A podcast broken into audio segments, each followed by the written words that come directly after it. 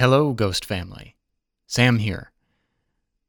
It's been a while, and the first thing I want to say is that I hope that you and yours are safe and well during this unprecedented and terrifying time. And I hope that you've been able to listen to lots of great podcasts in your attempt to navigate it all. I know you're probably wondering when you'll have more family ghosts to listen to, and while I can't give you a precise date yet, I want to let you know that I am hard at work on a new batch of stories and will have them in your headphones as soon as we possibly can.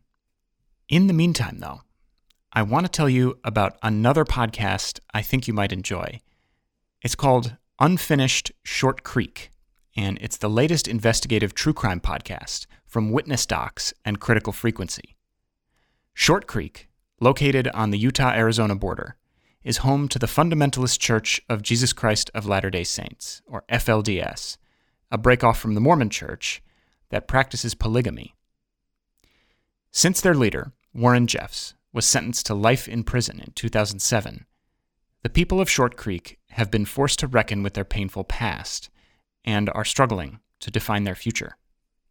If you love the kind of storytelling that we do here on Family Ghosts, and in particular, if you enjoyed our trilogy on the Love Family in season two, I think you're going to be fascinated by Unfinished Short Creek. This is a story of how an insular religious community like Short Creek can form and how it can turn on itself. The show humanizes the experiences of those who left and those who stayed, and it helps us understand why so many people are returning and what they hope to build.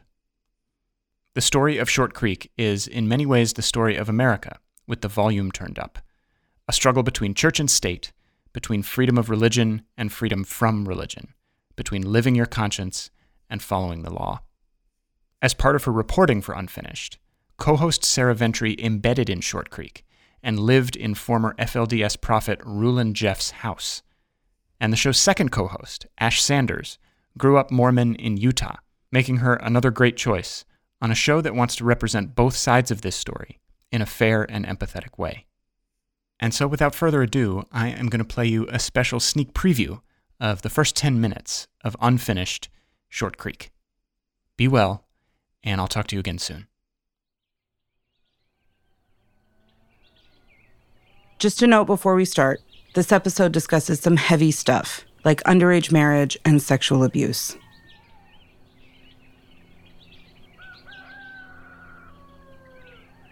I was 14 years old when I was told that, that I was to be married.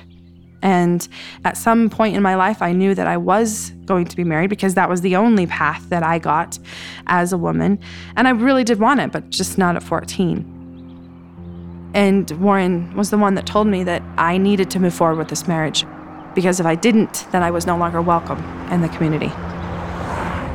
And I found myself driving with my future husband and his family and my mother and Warren Jeffs and his posse of religious leaders to a dingy hotel where I was married to my first cousin inside of a hotel room.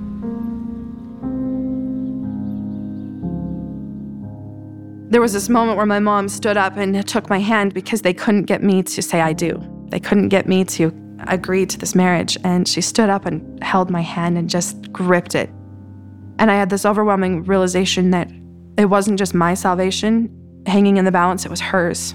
And it was my little sister's, and it was my older sister's, it was my entire family. And that we would all go to hell if I chose to fight this any longer.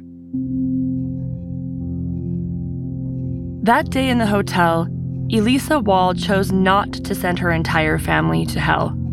At age 14, she was married.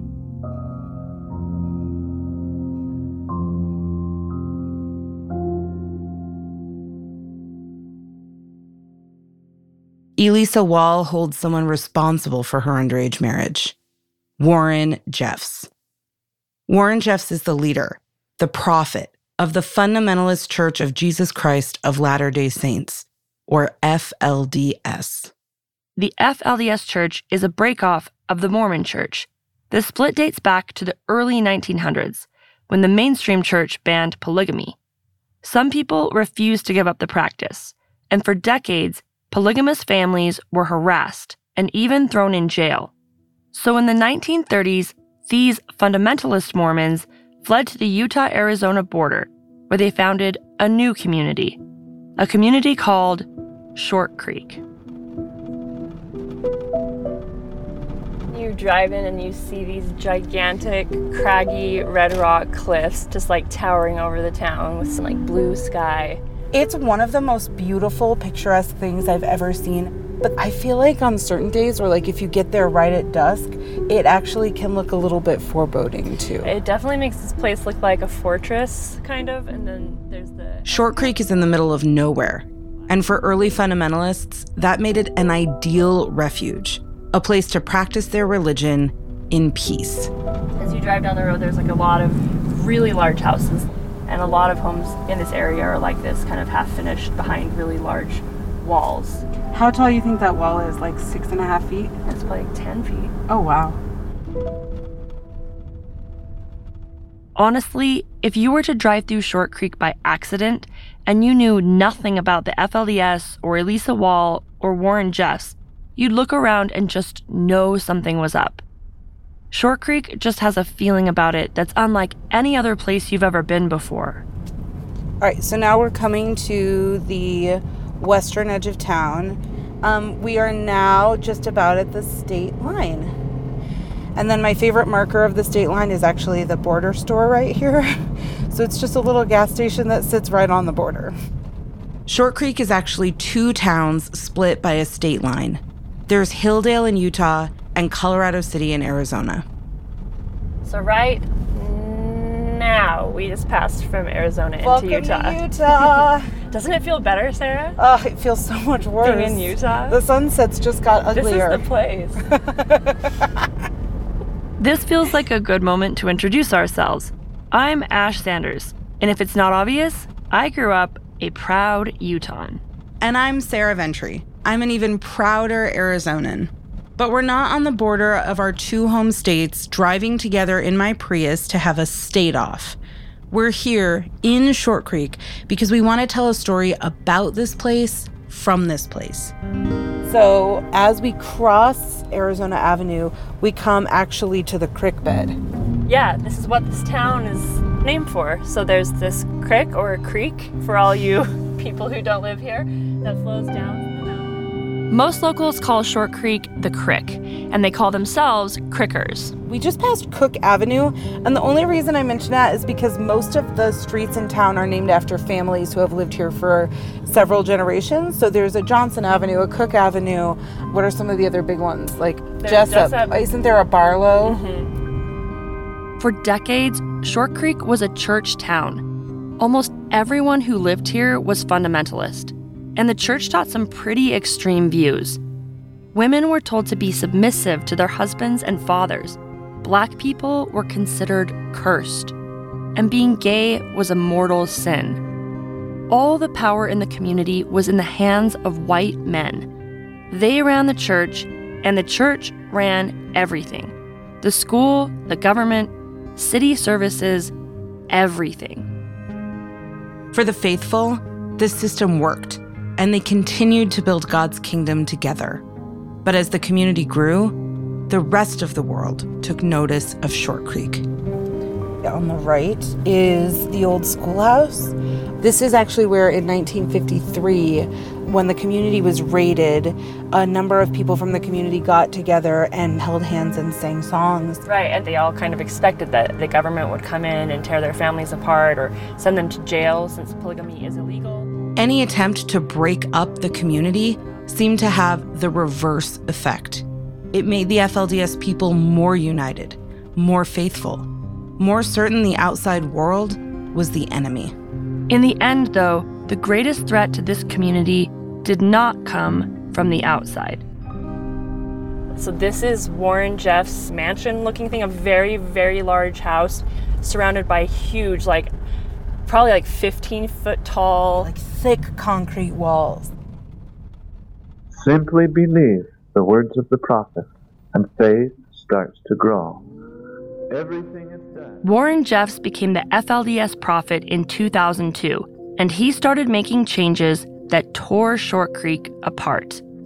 he doubled down on the church's prejudiced doctrines and practices, causing the Southern Poverty Law Center to name the FLDS a hate group while Warren Jeffs was prophet. He also ratcheted up the church's strict religious rules, and those who wouldn't obey had to go. Thousands of people left or were kicked out of the church. This community that was once so united was suddenly divided. What Warren Jeffs did is he killed the people's souls. He's still my prophet. And I love him. The guy had used all that love and loyalty and used it to exploit little girls. Warren Jeffs has had a lot of lies told about him.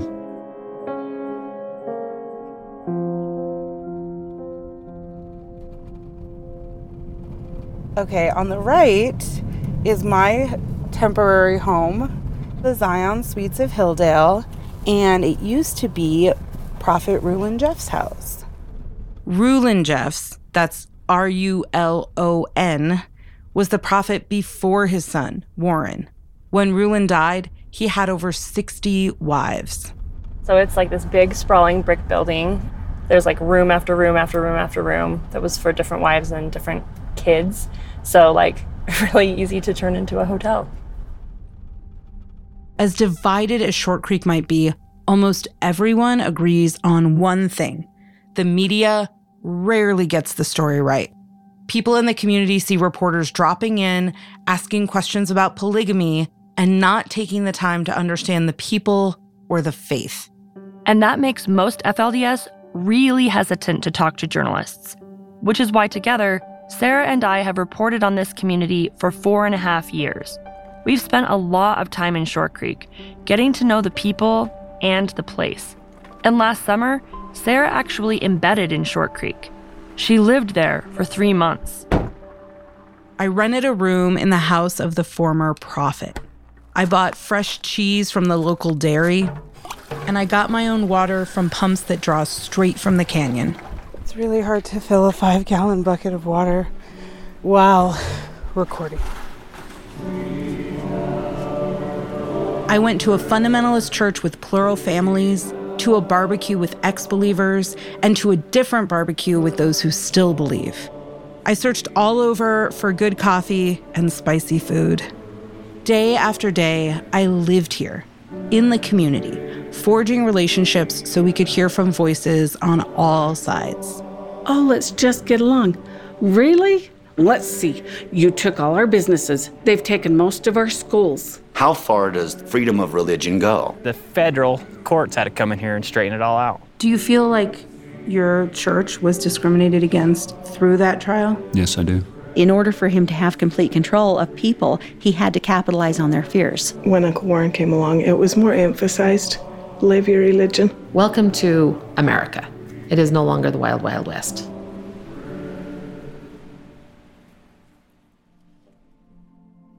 Short Creek is a community divided by much more than a state line.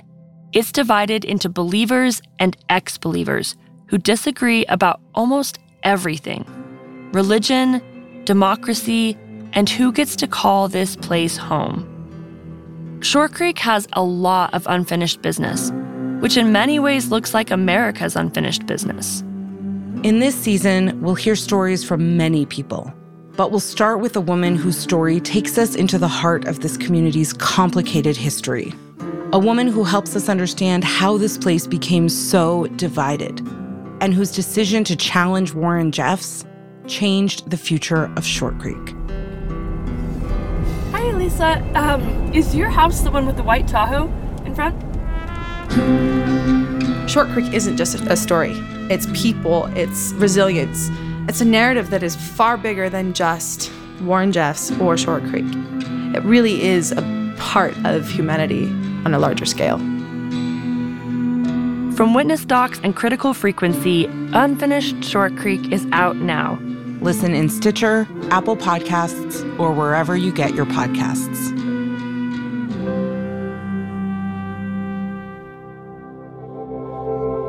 Witness Docs from Stitcher.